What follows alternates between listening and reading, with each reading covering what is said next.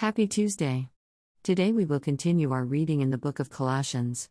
May today's devotion and prayer bless you. Have a wonderful day.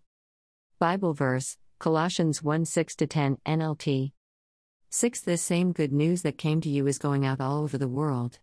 It is bearing fruit everywhere by changing lives, just as it changed your lives from the day you first heard and understood the truth about God's wonderful grace. 7. You learned about the good news from Epaphras, our beloved co worker.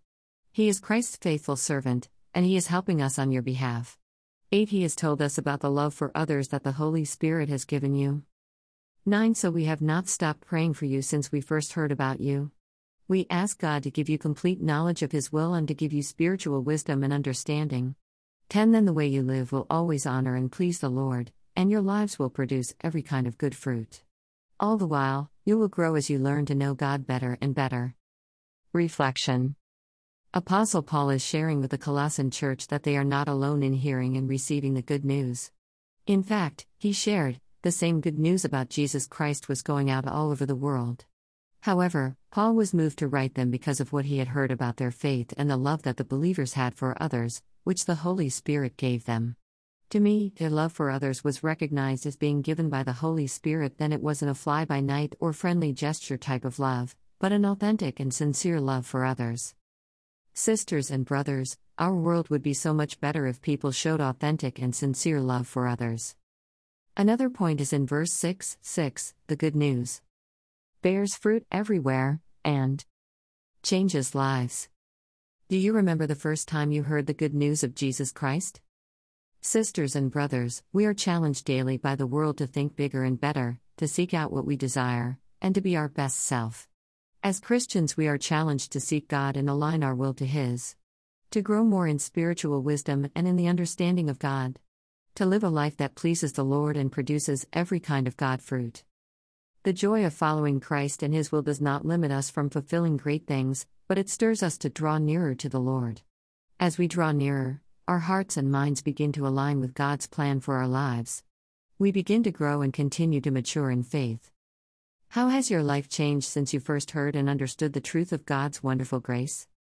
Well, if you are willing, the Lord is ready to stretch you some more. Trust His growth plan, it is the best investment you will find, and the return is out of this world.